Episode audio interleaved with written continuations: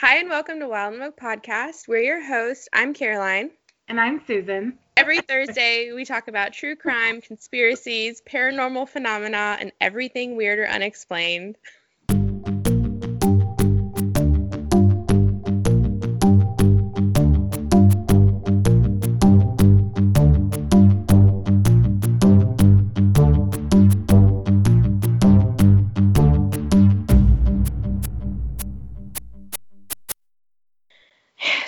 Talking about? Because you said yours was like growing by the second as you were working on it. Holy crap.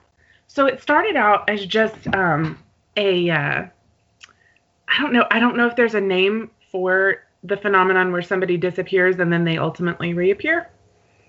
No, but it happens a lot. It happens a lot. It was just one of those and I was like, "Oh, great. A nice little disappearance reappearance story." like Oh my gosh, I hope it's the one I'm thinking of.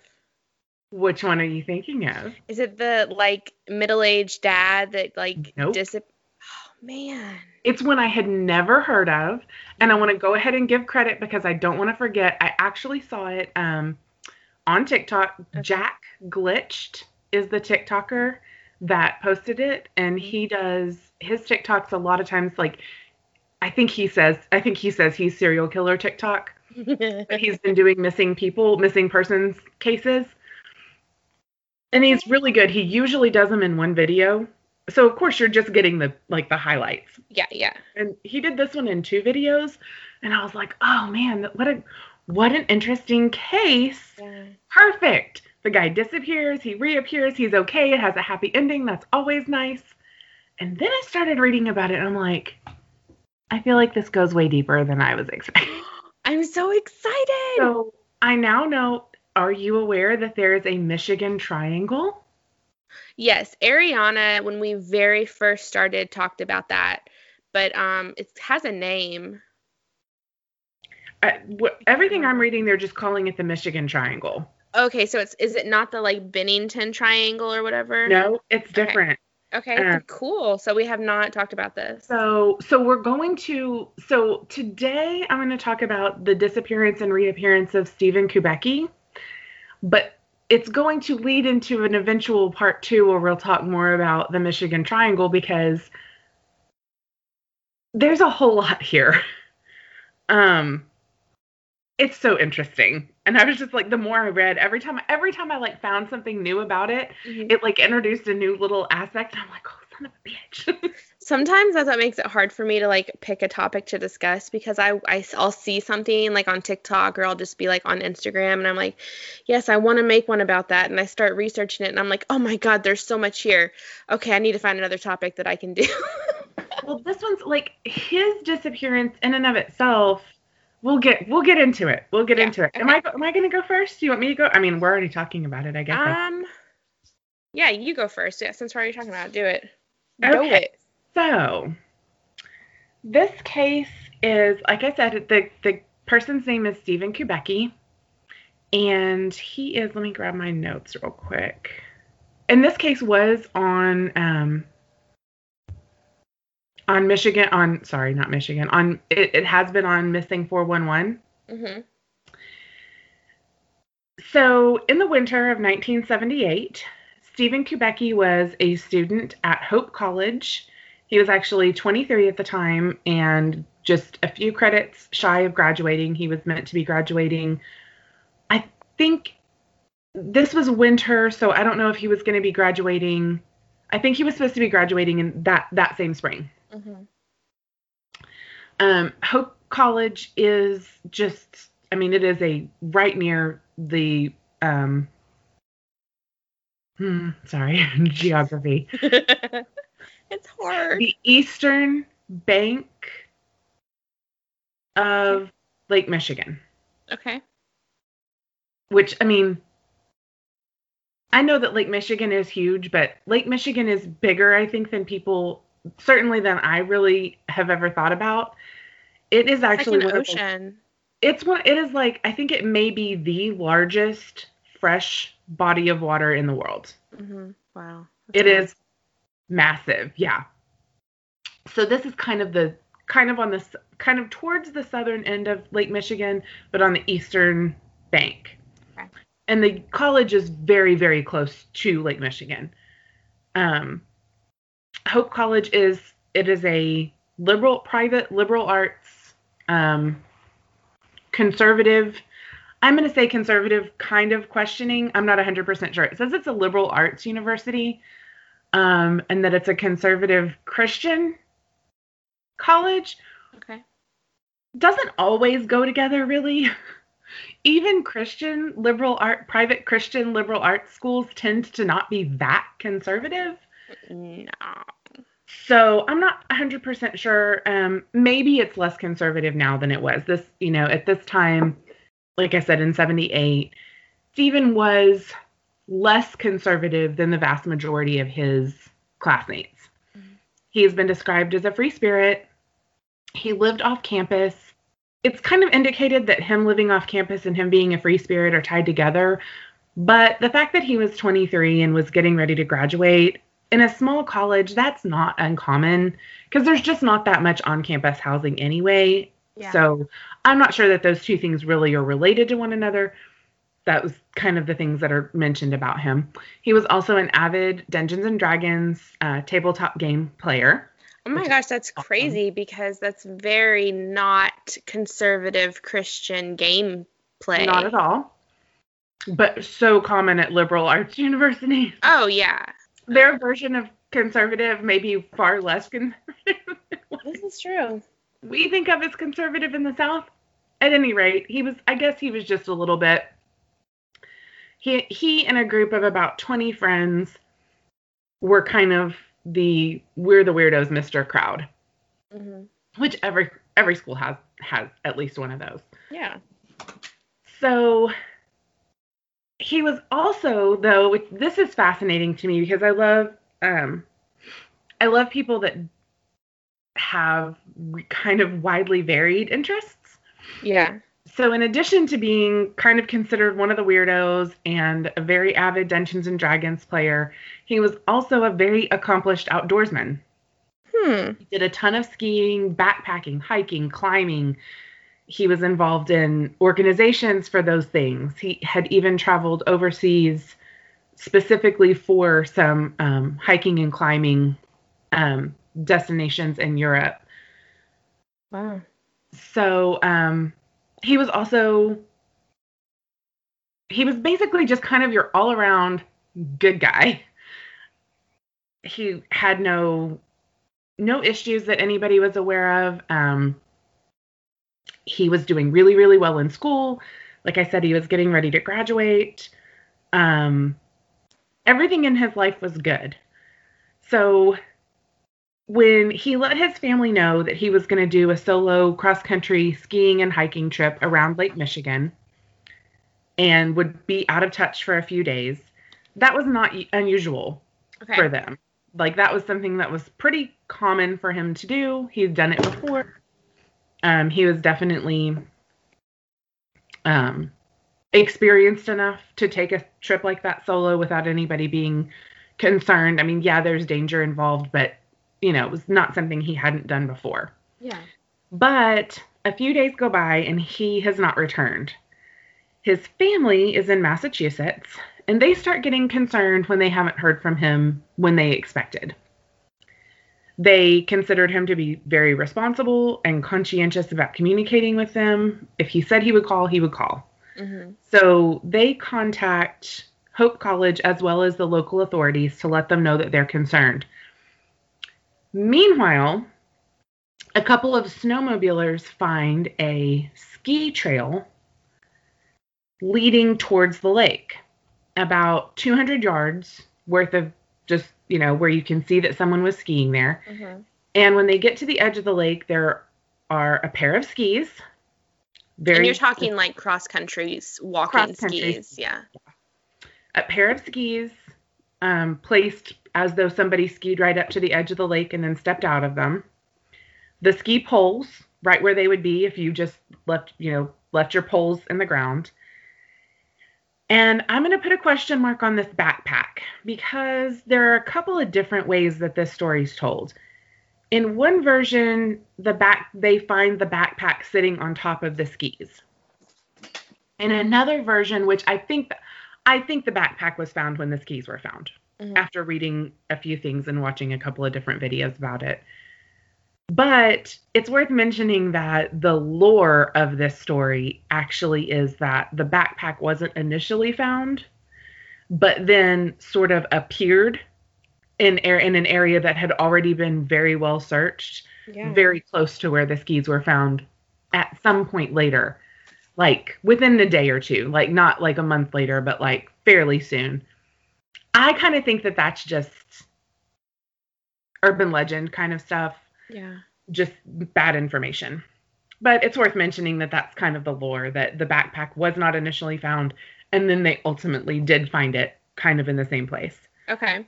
And then there were some footsteps leading from the edge of the lake out onto the ice a little ways, and then they just stop. Okay, so the skis were not like right directly up to the water. Like he, he could have taken a few steps onto the. Okay. Onto the ice, and this is winter, and Lake Michigan does freeze. yeah. So it's the ice is thick. Yeah. And this foot. How do you see footsteps on ice? I'm wondering. I guess because there's snow On the over ice. the ice. Okay. so they were able to see footsteps but there were no other there was only one set of footsteps there's only one set of ski tracks hmm and then the footsteps like they just go out a little ways onto the lake I'm gonna say Just this really. I'm gonna say this really quick before I forget because I just listened to a podcast and it's reminded me of it. Most alien abductions happen. You just have this like weird pull to like go to a certain area, and you don't know why, and then you lose hours or days of time, and then boom, you're back. And that's it's weird. It kind of makes me think of that. Like, why would he walk up to the lake and just stand there and like you just who knows? that is definitely one of the theories as to what may have happened to him Yeah. so when they find his belongings when the snowmobilers find his his skis and they are they are ultimately determined to be his um, again this is where there's a little bit of differing information initially everything i read said that his wallet and his id are in the backpack but then i read another thing that said that they actually were able to identify that it was his because of a bill that had his name on it that was in the Oh. backpack so i'm not clear 100% if his wallet was with the backpack or not with the backpack Okay. um, which does make a difference to me, but I just could not be sure because there are two. I mean, it's just two completely different things. One, most of the things say that his wallet was in the backpack, but there are a few that say no, that actually that's not how they were able to identify it at all. Hmm. So I'm not 100% sure which way that is. But when they first find this, these things, the search hasn't started for him yet they find these right about the same time, like within the same day that his family is contacting authorities, letting them know that that they're concerned. hmm So they don't initially know that somebody's missing, but it is winter. It is, you know, in the north. Obviously, there are concerns about the possibility of somebody falling in the ice or just getting lost and being out in the elements where it's very, very cold. So they do immediately report what they find. So, um, which I have to, I just have to say, I want to give huge credit to the sheriff's department because this is kind of a small town, but they almost immediately put these two reports together. Like, Yeah. almost immediately go, wait a minute. These people found these skis and a backpack. These people are saying that their son was cross country skiing and he's missing. We need to be looking in this area because this, like, we have a missing person that matches this stuff.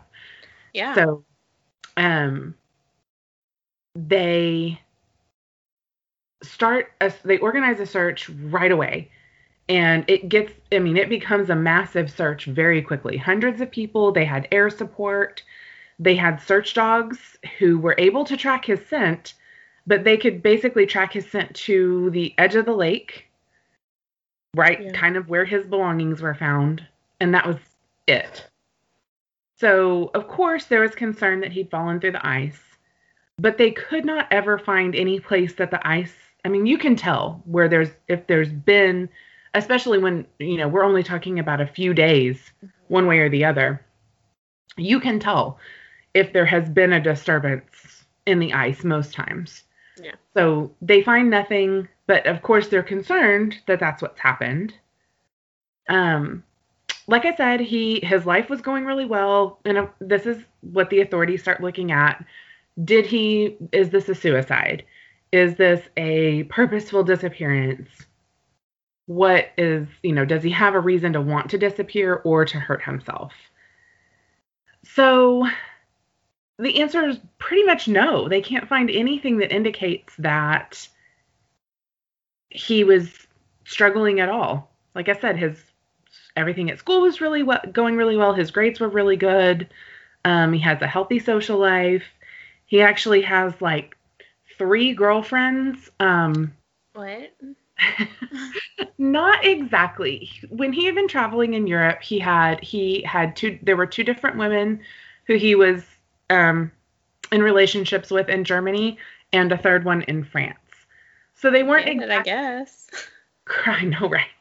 Um, they weren't exactly like current girlfriends because they were so far apart, and he did, you know, as when he came home, he ended relationships. hmm But he had, you know, he had he had women he could go visit in a couple of places. Get it? So of course they check to see. Um, his brother immediately knows what airline he would take if he was going to go to Germany. He had once before um, kind of taken off suddenly and gone to Germany for like a week. Uh-huh.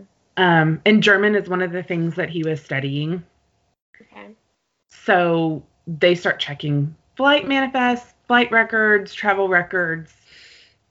Um, the investigation and the search is is handled very very well, and it's extremely extensive. And um, when they're not able to turn up anything locally, I mean, they just there's just nothing. So when that kind of starts to fall off, even though it seems like the report kind of sound like it makes it sound like people thought that he fell through the ice, hmm but apparently nobody really thought that. They just couldn't come up with another explanation. Right. Because the footprint, the footprints just disappear. Right. So, but his brother actually hires private investigators to continue searching, um, and they find nothing. Approximately 15 months later, in May of 1979, Stephen wakes up. That's the term that everybody uses. I guess just sort of the first time he's aware of what's happening. He is in a field in Pittsfield, Massachusetts, about 700 miles from where he disappeared, but only about 40 miles from his father's home. What? He has with him a bag or either a backpack or some kind of a bag that has maps in it. Um, he has money, about I think it said like forty dollars in his pocket. His he he's had a haircut. He is wearing new glasses, which are his correct prescription. He's wearing clothes he does not recognize. And one of the things that he has is a t-shirt from a Wisconsin marathon. And he doesn't recognize any of these things. He's fully aware of who he is. Yeah. He doesn't know where he is, and he has no idea until he kind of walks from this field into the nearest town um, and sees the date on a newspaper. He has no idea that he doesn't know he's missing. One, God. and two, he as, has absolutely no idea how long he's been missing. So he literally, he actually gets to another family member's house that's closer than his father's house, hmm which is, I think, an aunt's house. And the aunt immediately takes him to his father's house, and he shows up on his father's front doorstep. What in He- the world? So he only I uh, for a long time because there's a kicker here. for a long time, he basically would not give any interviews about this. Mhm. And his reasoning behind it was I don't remember anything. I don't know what to tell you. He's physically completely fine. Um, he says he does not have any um, psychological stress, anything like that from it because he doesn't remember anything. Did they ever try and find out through records if he was actually in that Wisconsin marathon? Yes. He's not. Not with his name. Um, Probably wasn't as official as it is today. they had records. They were able to. Yeah, but you could give any name, I'm sure. You could give any name. Yeah. And that's kind of the thing. There's nobody by his name. Kubacki is not a terribly uncommon name, apparently. There were a handful of people with that last name Mhm. that ran in the only marathon that they could associate with, you know, a t shirt that was a participation t shirt. But they just, there was nothing that, spec- that, that like definitively says, yes, he was there. So maybe he ran it. Maybe he bought the shirt. Maybe he stole the shirt. Maybe he, someone gave him the shirt. I was Um, gonna say like maybe he was with somebody this whole time and there was just like a lot of like drugging him. I don't know. That's kind of Um, he was physically, they did do a physical exam. Mhm. I don't know for sure whether they ran a toxicology report, but it would stand to reason that they would. yeah. So, I mean, and the only thing about that came out about that is that he was physically fine. What the fuck? So, he goes on, they I don't know if he ended up going Hope College had actually awarded him a bachelor's degree in absentia. As he was only like two or three credits from graduation. So I know that he um, contacted them and wanted the in absentia removed. Mhm. I don't know if he actually ended up having to go back to finish his credits. I know that he did. He did go. He did end up with a degree in linguistics, and then got a master's degree in, I believe it's clinical psychology. Okay. Now let me read you the title of the book that he wrote. Yeah. I'm gonna find it real quick because I And can't. how long after the incident did he write this book? Um, I'm not 100% sure. The book is not about his disappearance. His disappearance is not mentioned in anything about him other than the things that are specifically about his disappearance. This is his bio Okay. from his website. Stephen R. Kubacki, PhD, is a believer in praxis, the old Greek word that denotes the making real of ideas and imagination through some form of action. He is not merely interested in the frontiers of knowledge, but engages in activities and adventures, physical and cerebral, to expand the boundaries of the possible. In his life's work, he fancies himself as an applied philosopher with a wide range of interests across many varied disciplines and professions, including psychology, economics, political science, sociology, literature, history, general philosophy, philosophy of science, and modern critical theory. This goes on to give his kind of his background. It does not mention anything uh, about his disappearance. Uh, let's see. He was awarded a Fulbright Hays Fellowship in Philosophy and Psychoanalysis at Frankfurt University in Germany. And he became, after a two year internship at Dartmouth in 1992, he became a professor at the University of Wyoming and was awarded a fellowship by the American Psychoanalytic Association. He became the director of clinical training at Argosy University, Seattle in 1998, and later served as the chair of the Department of Psychology at Bastyr University until 2003. He currently has a full time clinical practice and wants someday to become a full time writer and blogger. This guy lived a fucking life. This dude, okay, and he's brilliant. Wow. Like, brilliant. The book that he wrote, okay, here it is. Author of, it's a long title. That's why I was like, I want to read it exactly. So the book that he wrote, let's see, when did this? The title of the book that he wrote is Meta Mathematical. mm, uh, Rewind. Meta Mathematical Foundations of Existence Gödel, Quantum, God, and Beyond. That sounds like I don't understand anything. That sounds like this dude knows way more about what the fuck happened to him than he is telling anybody. And he's banking on it. But kind of not. You don't think so? No. I guess is he not making a lot of money on his career and stuff? like it doesn't really he doesn't trade on it at all now it may have like that experience it seems to me like pretty clearly like pushed him in a direction Yeah. but it doesn't sound like anything like he doesn't talk about it um people have tried to interview him he does not grant interviews he has an ex-wife people have tried to interview his ex-wife and she categorically refuses to speak to anyone about him Okay, I have a question. okay Could it be because how old was he at the time?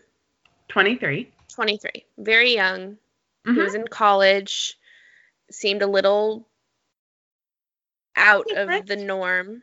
yeah Could it just be that he literally like went on a bender, wanted to disappear and changed his mind and didn't want to admit to that, so he came up with this like mystery?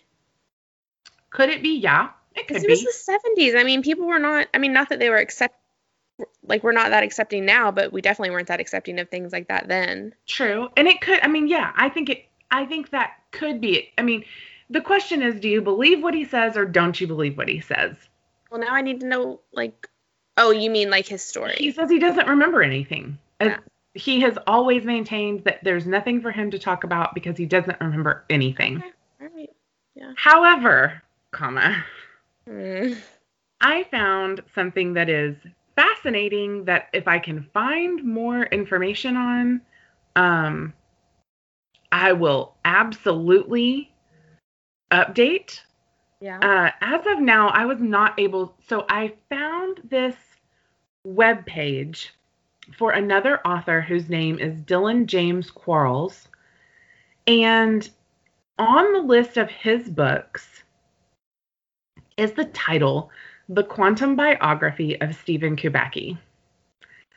I can't find this book anywhere. like maybe it was pulled. I don't know if and I and what's on his site. Um, I'll, I'm gonna read the blurb. It's a Yeah. little bit long, but um, it's a hundred percent worth reading because it was the thing that I was like, "What the fuck did I get into?" Oh my god, read it, read it, read it. I can't. I think maybe the book has not yet been published, Oh, okay. so maybe. Okay, this is this says a word from the author.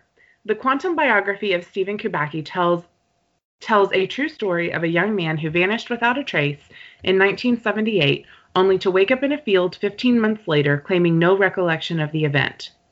At the time, the case was big news, made bigger by Kubacki's unwillingness to grant interviews or give any hints as to where he might have been for those missing 15 months. Time passed, and the story took on a life of its own, spawning dozens of conspiracy theories ranging from alien abduction to the mysterious Michigan Triangle to divine intervention.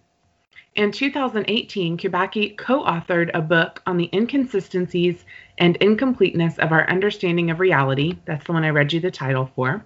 Mhm. Further fueling speculation that something truly extraordinary happened to him in 1978. Here's where I enter the story.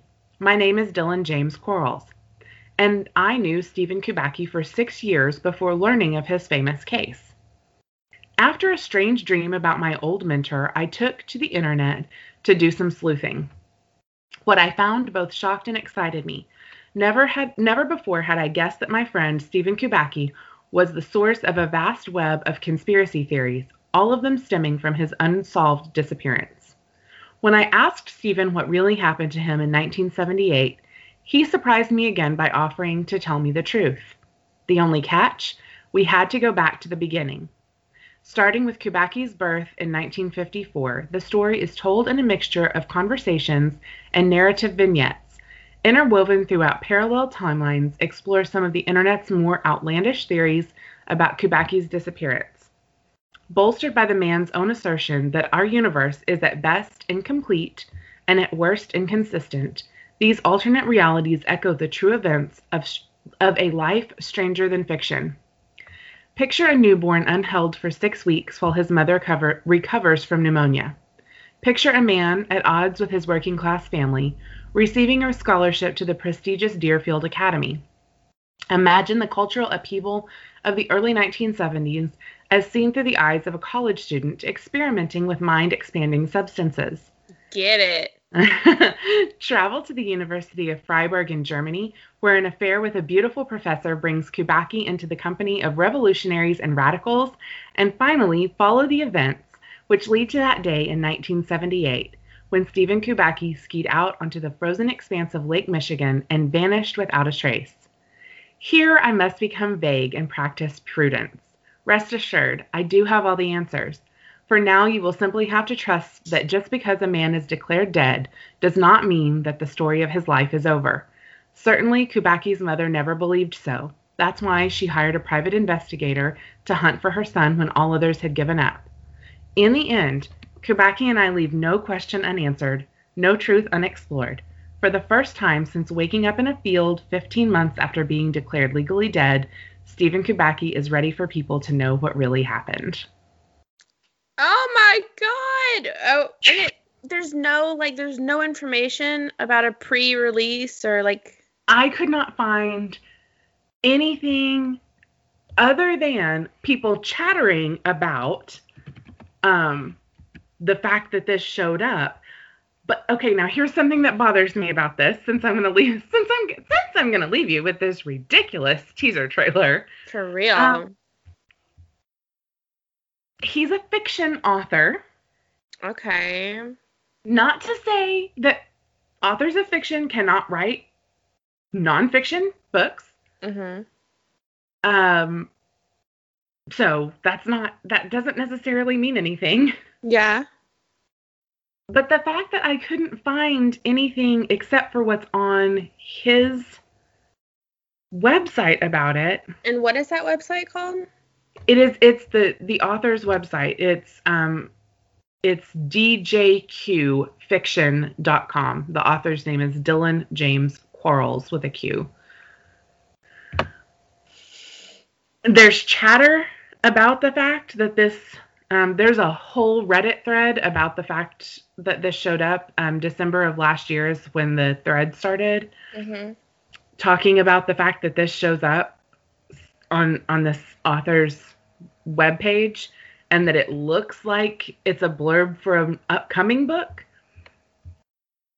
but it doesn't tell it's us so vague anything about like where to buy it can you pre-order it? Like and like you know. looked on Amazon and stuff? I looked on Amazon, I looked on Goodreads. I can't find it anywhere except for where it shows up on his website. And then like, you know, where it's referenced in some internet chatter about him. And let me just give you one more teaser trailer. Yeah. In the process of looking for this, I come across The Anchor, which is Hope College's student newspaper, with an article entitled Michigan Triangle Claims Another Victim. And this is from October 30th, 2020. And it's talking about another Hope College student that didn't come home. Now, I'm going to stop that there and say I did not, I have not yet researched this person. I don't know if this person has since been found, alive or dead. I don't know. But the fact that when I came across it looking for researching him, what I came across was this article from his college's newspaper very recently about another disappearance. I was like, again, what the hell did I get into here? Oh. I was just looking for a nice, clean disappearance reappearance story. Um, I'm I'm like, I want to read that book so fucking bad. Trust me when I tell you that I will not stop looking for it. And if it ever does appear, not only will I get one, so will you. And he's a real author. He has other books. He Has you know, I started to just say yes, but let's just see if we can find one of his other books somewhere. Just to be sure that he's actually a real author. Oh wait, that one actually has a This one has a purchase link on purchase Amazon. Purchase link. So the only thing I can, uh, it doesn't, the blurb doesn't have a date on it. So I mean, it looks like if his books are in order from like for release date, this would be the most recent one. So I don't know if maybe that just means it's just not released yet. He has an email address. Oh my god, will you email him? Yeah, absolutely. Here, do you want me to do it so I can do it? You have access to the email, don't you? I don't know. Do you want me to do it from the email just so it looks okay? Yeah. Yes, because I was gonna say it doesn't hurt to ask. I mean, if nothing else, he should be wanting to say when this book is coming out or Unless it's a, you know, not real. I don't know, but I mean, he it looks like he's a legit author, so like that wouldn't really like that wouldn't gain him anything, especially given that there's already internet chatter about the fact that this blurb shows up. Yeah. So I don't know. I mean, I will say that I think the fact that to me, the fact that he never profited off of any of this, Uh-huh. I'm not sure that I absolutely believe that he doesn't remember anything still. I do believe, I think, I believe that at the time he didn't. Yeah. I think it might be more complicated than that. There is one um, report. This person says that they drove somebody who did not give their name as Steven Kubacki, um, who gave them a ride. I'm not sure if it was a cab or it. It, it was. I read it in one place, um, in Massachusetts. To I don't know if it was exactly to the aunt's house or just to, in that area. Mm-hmm. I don't know if that's real. It kind of sounds like a thing that somebody might say for attention, just because there's like nothing else to back it up. Yeah. Just saying, like, oh, I gave that person a ride to his aunt's house, and I think it said, I think he said that the person said something about, I'm going to, um, something about I'm I'm going to let my aunt know about solving a disappearance or something like that. Yeah. It's a little too like I don't know. Weird. It Yeah. sounds like sketchy. It just sounds sketchy. It sounds like the kind of thing that you might say if you just wanted I mean, some people just desperately want to be involved. So next next week, are you gonna do the other disappearance? Well, so next week we have our episode with Courtney from the Ghoul Guide, but then the week after that, yes. So it's a huge cliffhanger. I'm sorry. I mean, it kind of is. Like the guy's the guy's alive and well. He's had a very, I mean, he's as far as I can tell, had a pretty great life. Mm-hmm. Um, I don't know. I don't know if I believe that he doesn't remember anything. I think I believe that he probably, um, at least mostly didn't remember what happened to him. Yeah. But was it was it aliens? Was it um, dissociative amnesia? Was it some other kind of dissociative mental disorder? Yeah. I mean, given that nothing else has ever, um, there's no other indication in his life. I mean, he was 23. Initially, my first thought is this is the onset of schizophrenia. yeah. Um, Oh, God, yeah. common- you know that that's such a common age, especially in men, for schizophrenia to emerge. Mm-hmm. but it doesn't appear like he's had anything else. Like nothing else in his life indicates that he might have ex- been experiencing symptoms of schizophrenia. It makes me wonder a little bit because in that little blurb they talked about um, his uh, sort of use of psychedelics, Mm-hmm. and it makes me wonder like, was he for 15 months just straight like popping mushrooms and doing Maybe. shit, and he's But here's the thing: it still doesn't explain no, it doesn't. how his footprints just go out onto this lake and then just poof. aliens. Okay. Speaking of aliens, you sent me that link this week about how the um was it the FBI or the CIA came out and like said that this video of the triangle or pyramid shaped UFO girl there was like a thousand page document a few weeks ago that the CIA released and nobody I I have not read it. I know people have have read it and like have talked about it. But they're basically telling us that aliens are real. UFOs are real. Okay, so anytime people are like, "Do you believe in UFOs?" I'm like, "Do I believe that something can be flying and not identified?" Yes. like, Yeah. do I believe in in unidentified flying objects that are also pil- piloted by aliens? Also, yes. Yeah. There this year, 2020 and 2021, it feels weird to say, we've had the most UFO sightings. Like just I I, didn't know that. I keep hearing about it and I keep seeing it's people were just home and they had nothing else to do.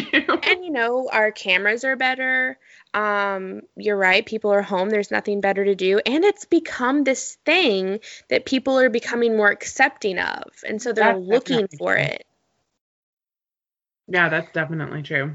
anyway i'm excited i hate i see tiktoks a lot that are like freaking out about aliens and i just want to comment and be like this is the reason that n- they haven't been honest with us about anything Because you're freaking out about shit. Like, honestly, people have been seeing UFOs since forever.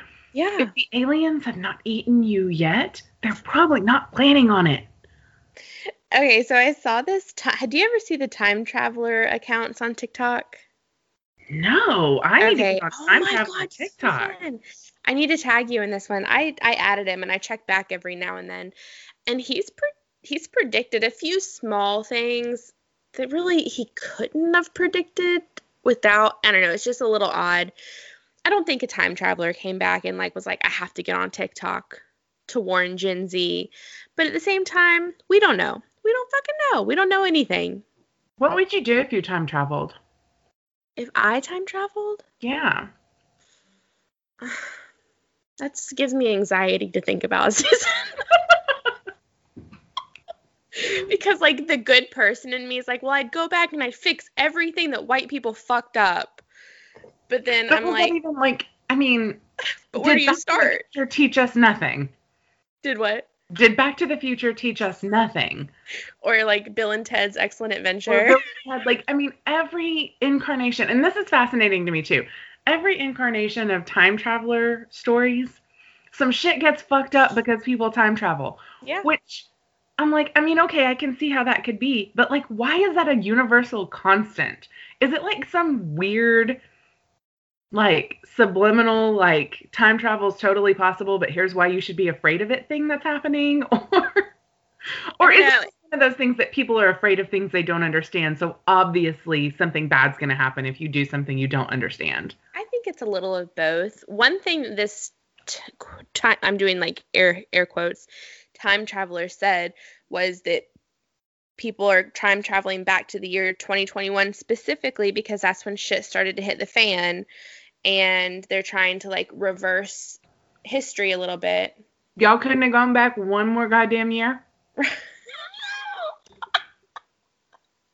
we needed the plague, serious. Susan. like w- going back one more year to skip this whole pandemic shit. Oh, and maybe to be like, hey, George, Mr. Floyd, this way. No, nobody wants to fuck with that. Y'all just want to come back to 2021. Yeah. I have questions and concerns. And concerns.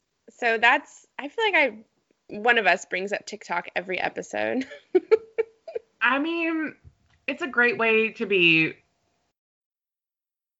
I've seen It's so like much perfect entertainment platform for the ADHD. for real. It really is because there's so many different types of videos, and you're just like da da da, 15 But now that seconds, they're 15 letting seconds. some people do like longer videos, I'm like, no, no more than one minute. I didn't know that. More than one minute do you. Um, I'm kind of like, oh, I have to tell. Okay, so two things. I'm kind of bummed that I'm still doing cryptids. I love cryptids, but like I have so many other topics that I want to talk about. But You I'm don't need do to do them every week. You can skip over it. Like, I might next week. be every week. Everybody will be fine. they're all the same. They're all Bigfoot. They're all Bigfoot. this is the conclusion. All cryptids are really just Bigfoot.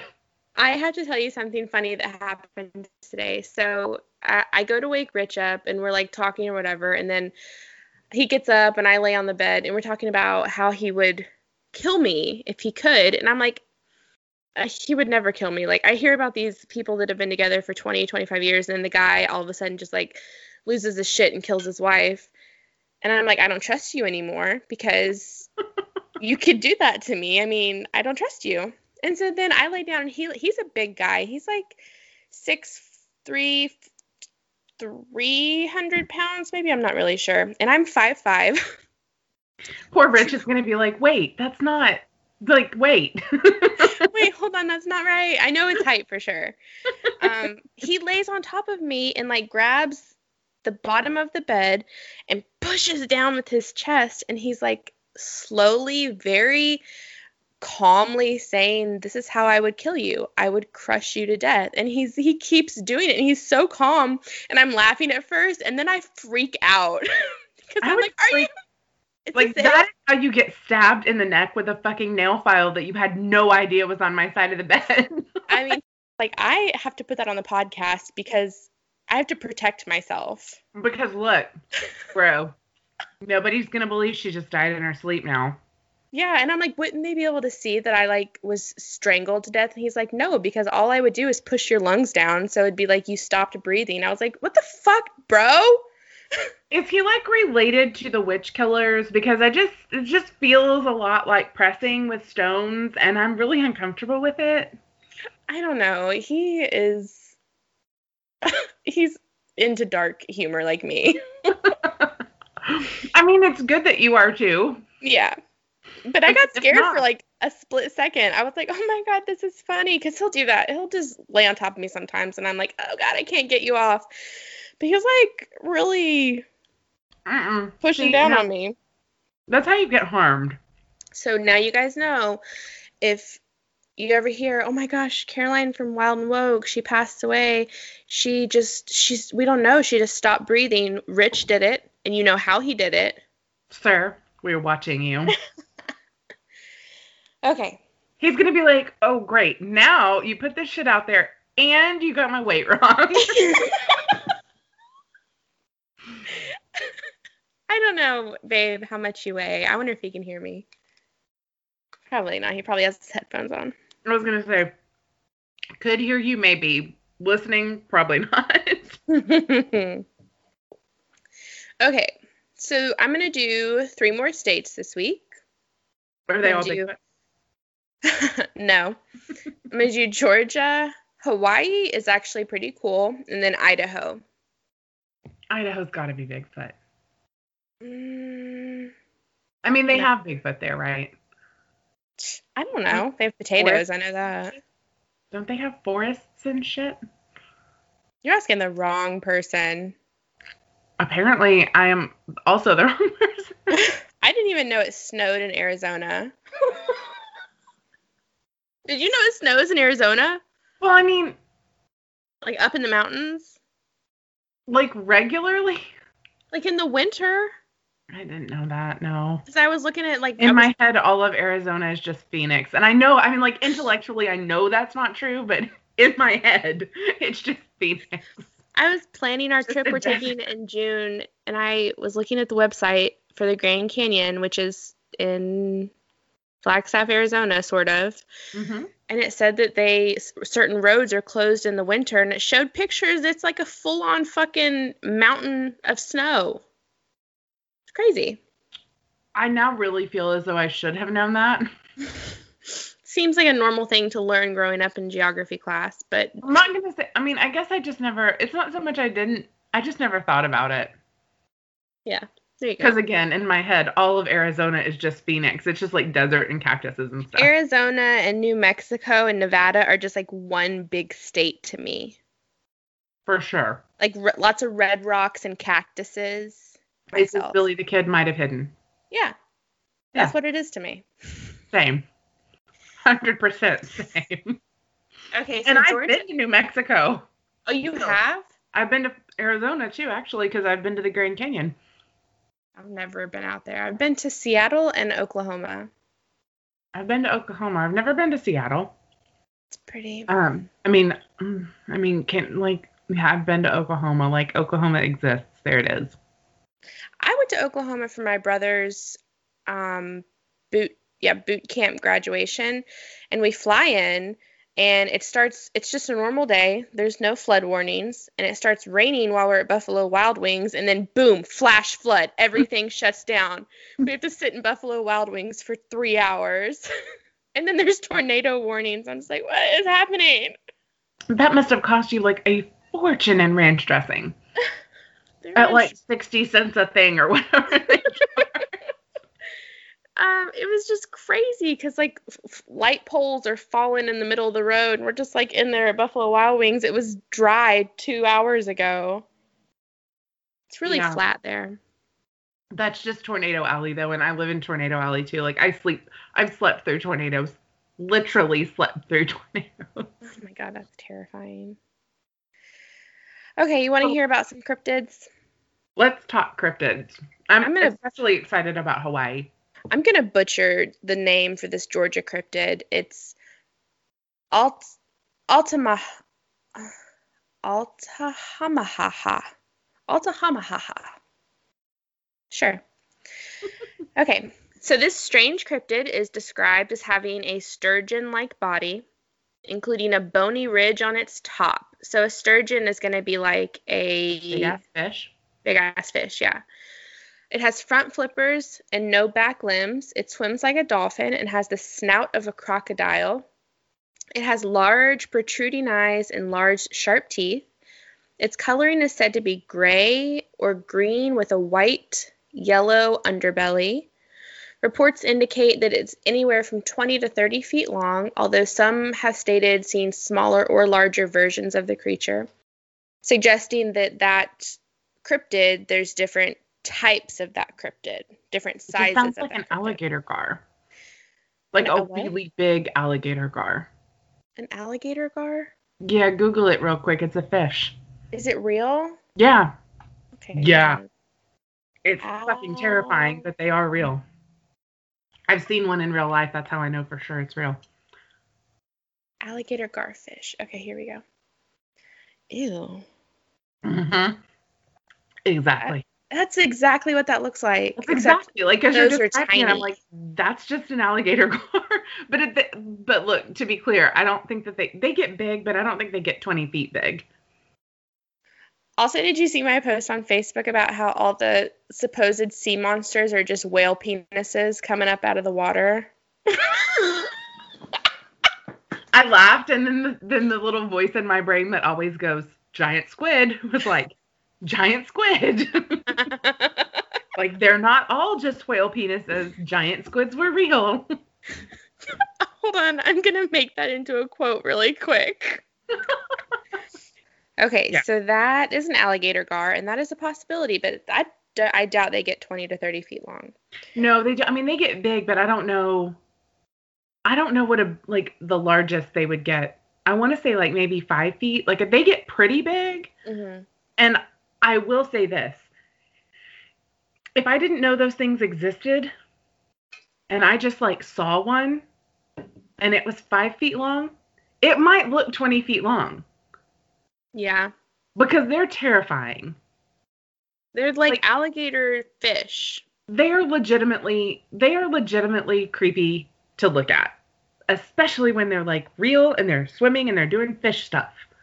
So the sightings for this date all the way back to the 1830s. Um, there were multiple sightings that were reported to the Savannah Georgian, which was a newspaper. The primary eyewitness was a captain. Um, he was a captain of the Schooner Eagle. He reported seeing a large creature off of St. Simon's Island below the mouth. Oh, it's a river, the Al- Altahama River. His description stated it was about 70 feet long, sea captains and their exclamations. Like, is that the rum talking, sir? Or also in my head, all sea captains are just Jack Sparrow. yeah, with one leg. Sorry. um, he said it was 70 feet long. Its circumference, its circumference about the size of a barrel, and its head resembled that of an alligator. Five other men on the ship also reported having seen the monster, as well as several people on St. Simon's Island. So in the 1920s, um, timbermen were riding the river and they reported seeing a large snake like water monster. In 1935, a group of hunters spot, spotted what they called a giant snake. In the 1940s, Boy Scouts reported seeing a creature, as well as some prisoners that were doing prisoner work um, in the 1950s. There's a lot of sightings. There's one in 1969. That is There's that's, I mean, that's like a significant, like, yeah. ongoing, pretty consistent. The thing report. is, they all kind of range in size. So the sea captain was the biggest one. It was 70 feet, he says. But they range from 10 to 20, which is a pretty broad spectrum, I think. Yeah. Um, but they I agree. all they all describe basically the same thing. This the crocodile face, um, the same color. He's in the river. Um, it looks like a crocodile, but it's just big, and it also is very fish-like. But they go all the way into the 1980s, and I think the most recent one. Well, there's two recent ones. There's um, one in 2002, and he a man was pulling a boat up um, in the Brunswick River, and he reported seeing something over 20 feet in length and 6 feet wide break the water. And then in 2010, an amateur photographer captured a video of something strange and like this creature swimming in the channel off of Fort King George historic site in Darien, Georgia, I believe. But that's the most recent one. I could Hmm. not find the video. That's disappointing. I know. I wonder if alligator gars um, Let's look it up. swim in schools. Let's look up how big they are first. I want to say they get to be. I want to say like at, like they they can get to be like about five feet, but I could be wrong. Oh, they can grow up to 10 feet. Yeah. Which is horrifying. basically, it's basically a fucking sea monster. that is a sea monster.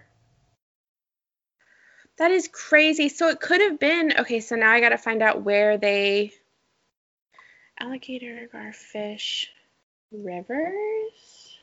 Alligator gar, Texas. So they're in Texas. That yeah. See, this is why when people are like, "Let's go to the lake," I'm like, "Let's go to the pool." Right? Like, there's literally stuff in there that will eat you. I mean, probably not me, but look, a ten foot Okay. alligator gar could take a bite. Okay, it says alligator gar inhabit aquatic habitats found in the southern United States, reservoirs, lakes, backwaters of lowland rivers, and in um, bayous and bays. I'm calling this alligator gars. I am too. Georgia. I will tell you that if when the first time, I mean, you just found out about them. I didn't know about them for the longest time. The first time I found out about it, I was like, that is not a real thing.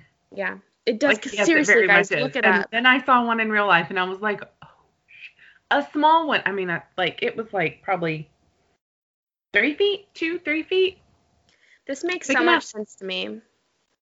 Because they're seen in the Gulf of Mexico, Texas, Louisiana, um, Mississippi River, anywhere in the southern United States, Texas, Oklahoma, Louisiana, Kentucky, Mississippi, Alabama, Tennessee, Arkansas, Missouri, Illinois, Florida, Georgia. Like this is this is what it has. I believe they're considered an invasive species. Uh huh. I don't know. So um, there's lots of them.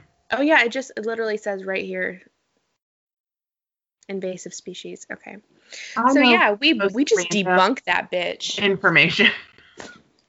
What'd you say? I know some of the most random information. It's been so helpful though. Like we literally solved a cryptid case. Solved. Boom. Some Solved. podcast girls solve true crime. We Exactly. solve cryptid cases. Solve cryptic cases. Okay, moving on to Hawaii. I just want to say real quickly that I feel like people in Georgia know for sure these are alligator gars, and they just choose to be like, no, it's our cryptid. What it is. Leave it alone. we don't have anything else. Although there in Georgia there was like a big um Bigfoot area. Mm-hmm. Okay, Hawaii. Oh, I'm excited. Me too, because when you think of cryptid, you think of like Bigfoot or Sa- Sasquatch. I think they're the same thing. I'm not sure. I'm But pretty sure. Hawaii, Hawaii is its own little island. So I'm like, what could possibly be out there? And I really want Bigfoot to be able to go to travel and take a beach vacation.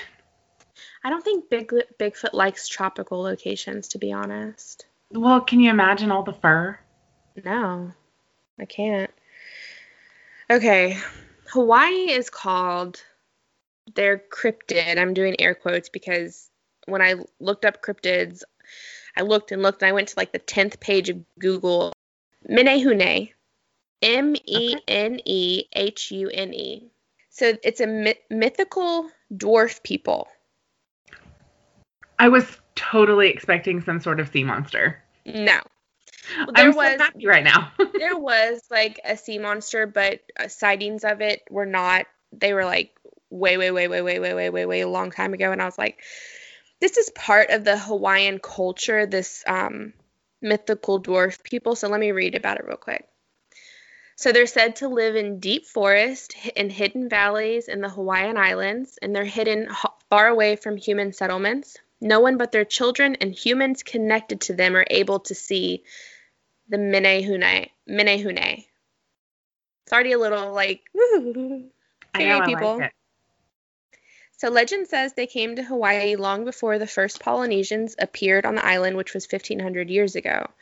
According to ancient origins, when the apparent first settlers arrived, dams, roads, and temples already existed in the area, and they were erected by the original inhabitants. So were they just really small? It, yeah, like I'm gonna post a picture of it on social media. I love There's- this. There's not like a picture of it, obviously, because nobody's really like seen them. But there's like statues. People have little statues of them. I know. And they're like, they're not, I don't know, because I feel like uh, we, as living in the States, when we think of like a cryptid or something weird, it's like, like fairies. Only a certain few people are like, yeah, fairies are real. But everyone in Hawaii, this is part of their like culture. Like, I these little love pe- things like that. I know. Like in Iceland, they completely believe in gnomes. I think it's Iceland. oh my That God. they like legit believe in gnomes. They're like legally protected. It's like a whole thing. I think it's. Iceland. I'm gonna have to double check. So if it's not Iceland and somebody knows it's not Iceland, just send hate mail, whatever. yeah, whatever. um, okay, so it said that when these inhabitants build, they do so at night, and if they don't finish the work in that one evening, what they worked on stayed undone, stayed unoccupied and unfinished. Well, that sounds exhausting. I know, right?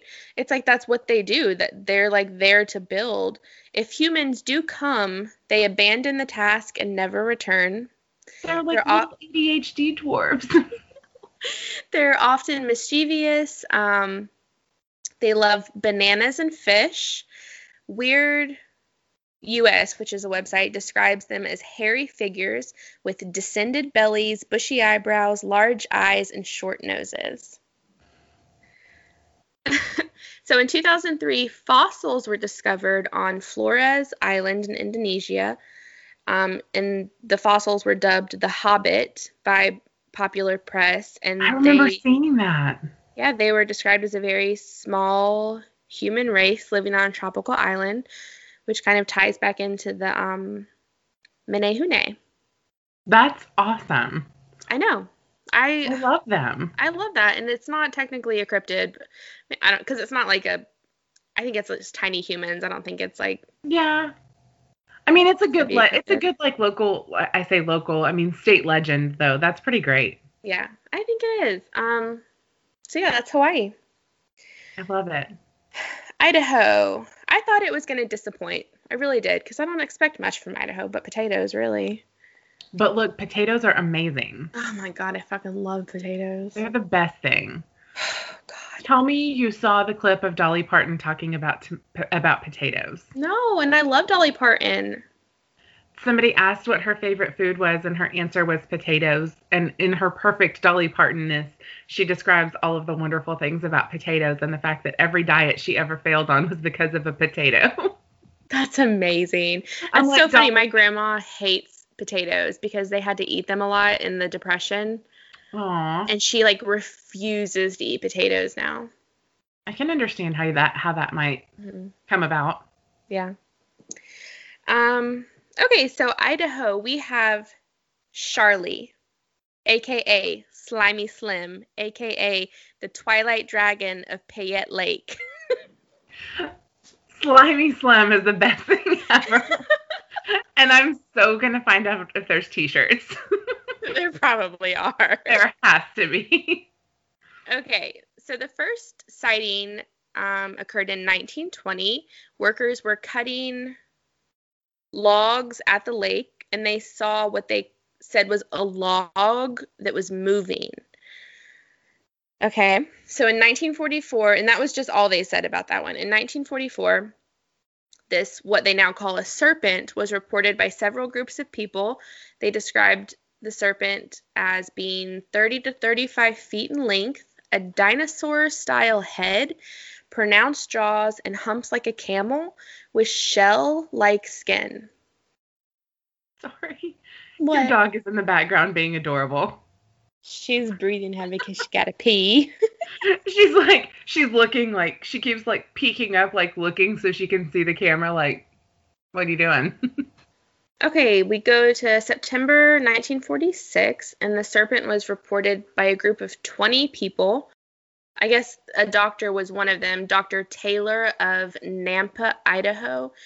And this is a quote It appeared to be between 30 and 40 feet long and seemed to keep diving into the air. It left a wake about like a small motorboat would make. And this is in a lake or, yeah, it's a lake. Um, Charlie was reported by dozens of people, dozens of times between 1956 and the last documented sighting, which was 2002.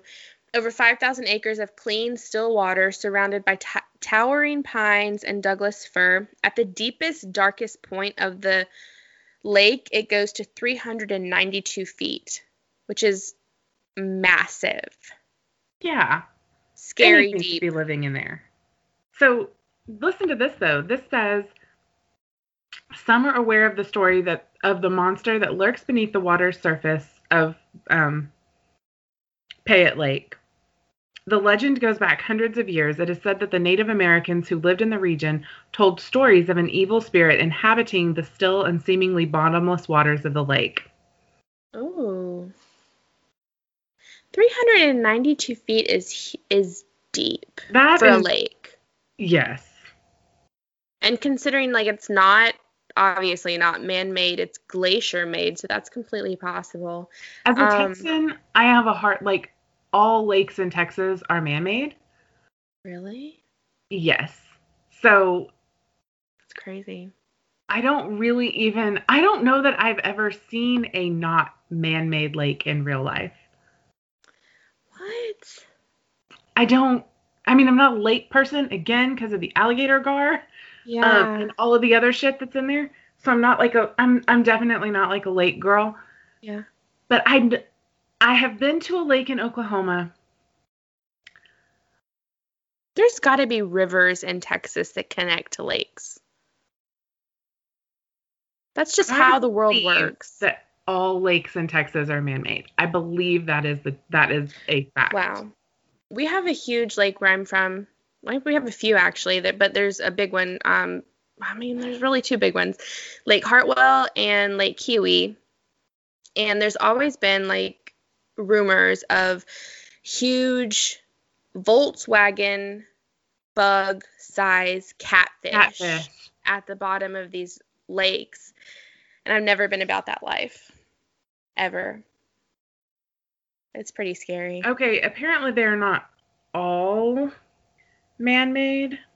Caddo Lake in East Texas is typically referred to as the only natural lake, but it's ap- apparently more more like a swamp than a lake. Yeah. I don't know. Like I don't I don't know that I've ever been to a natural lake. Well, you need to go now. I know. I I mean, you're not going to enjoy it though. The alligator garb. because if that lake has been there, is natural and it's been there a fucking long time, there's no telling what's living at the bottom of it. Exactly. And like at the ocean, I have this whole like I worry a little about sharks, Mm-hmm. but my theory is just don't be the juiciest thing like like that's easily accessible. Like make sure that there's somebody that looks juicier than you like a little further out. Like, take Caroline with you because she has the juiciest ass. Girl, you and I would both have to stay together because We- like if it's just if it's just skinny girls that are like out further than you like that's not like the sharks might pass that up and be like no Not us, though. i'm not interested in that. I'm looking for a little bit more of a meaty bite. So kind of gauge like who's around you. Is there a juicy person? Let that person go. Over. That's hilarious. and here's the thing. I know everybody's going to be like that's the most ridiculous shit ever but here's the deal. I have yet to be attacked by a shark. So as far as i'm concerned my theory is 100% accurate I don't go in the ocean past my knees, so that's why I'm not attacked by sharks. Fun fact bull sharks can swim in water that shallow. You shut the fuck up. I always go to the beach and I'm like, yeah, I'm just going to wade in a little bit. And then, like, somehow by two o'clock, I'm like, okay, but what if we swim to the second sandbar? Like, Yeah. what happened? Uh, uh-uh. I'll swim in rivers. I'll swim in rivers, but not deep rivers. Mm-mm. I'm talking like Alabama rivers. Oh, see, I don't know. I mean, I would probably river, okay, river over lake, I think. Although I don't know why. Although it always scared me growing up, we would go tubing a lot in North Carolina, and you know your butt is hanging out of the tube. Under no circumstances is that a thing I am going to do. But it, it's like okay, you're you're chilling and you're good, and then you get to shallow water, and the first rock hits your butt, and you're like, what the fuck was that? Yeah, no. Uh. I do not enjoy the tubing for many reasons. Um, but the biggest one is that I don't really like my ash just like yeah. just like hanging through this inner tube like, yeah, sure, come and take a nibble, it'll be fine. Never mind the fact that you know how long it takes to get unstuck from those damn things? like it's not like there's a quick exit if something bites you. It's gonna be like a 15 minute process of me looking like a beetle trying to overturn myself. Like, no, no, it's not gonna go well. I don't like it. Like it. hurdled, it gets rolled over. Exactly.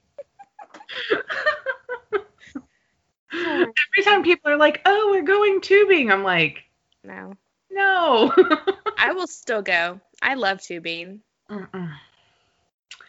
No, that is not my thing. I tried it. I lived in San Marcos. I tried tubing on the San Marcos River, where it's such a thing Yeah. because the river basically like runs right through the university campus. Mm. So like just hanging out at the park where the river comes in is like the thing. No, that water's disgusting. First of all. Yeah. Second of all, I know none of y'all drunk fuckers are getting out to pee. So, Ew. which I is funny because your reaction to my ball pit thing was like, oh my God, the germs. And I'm like, but you tube. I don't understand. well, because I don't I mean, know. I know. I don't. I don't have an explanation. I don't have an explanation as to why the why tubing bothers me, and yet the gigantic like the gigantic Chuck E. Cheese ball pit is like, yes, hold my shoes. I just know how dirty and germy kids are. oh, well, yeah. I mean, how dirty and germy humans are. Period. Look, we just had an entire year where we had to reteach everybody how to wash their hands. The poor babies. They didn't Right. know. It's very I get hey, I get my second dose in two weeks. Yay! Wait, actually, next Friday I get it. Yay! I'm so I'm excited. excited. for you. How did you do with the first one? I was good. So my arm was heavy, um, and I was just like really fucking tired, but I didn't have any other symptoms. Did So you which vaccine did you get? Pfizer. Me too. I think it's when I read about it, um, I would have chosen that one if I had gotten a choice. I just lucked into getting the one I would have chosen. But I really think the like the people that have had the worst issues with side effects um were Moderna. Yeah, and I mean, everybody. I know the Johnson and Johnson. There's a whole thing going on with that. I don't know about. I don't know anybody who had that one and had any kind of major symptoms. So I had to go take my dog out because she's being crazy, and my husband's not answering my text messages. So you know for sure he was definitely not listening to you earlier. Yes. that is known. Thank you so much for the continued support. Please find and follow us at Wild and Pod on Instagram and Twitter. We are on Facebook at facebook.com slash Wild and Woke Podcast. If you're looking for bonus content, early episode releases, and free merch, find us on patreon.com slash Wild and Woke Podcast. If you have any weird, creepy, or wow, I can't believe this happened moments, please reach out because we want to hear them. Our email is wildandwokepodcast at gmail.com. And remember, all stories start somewhere. Be wild, stay woke, and question everything.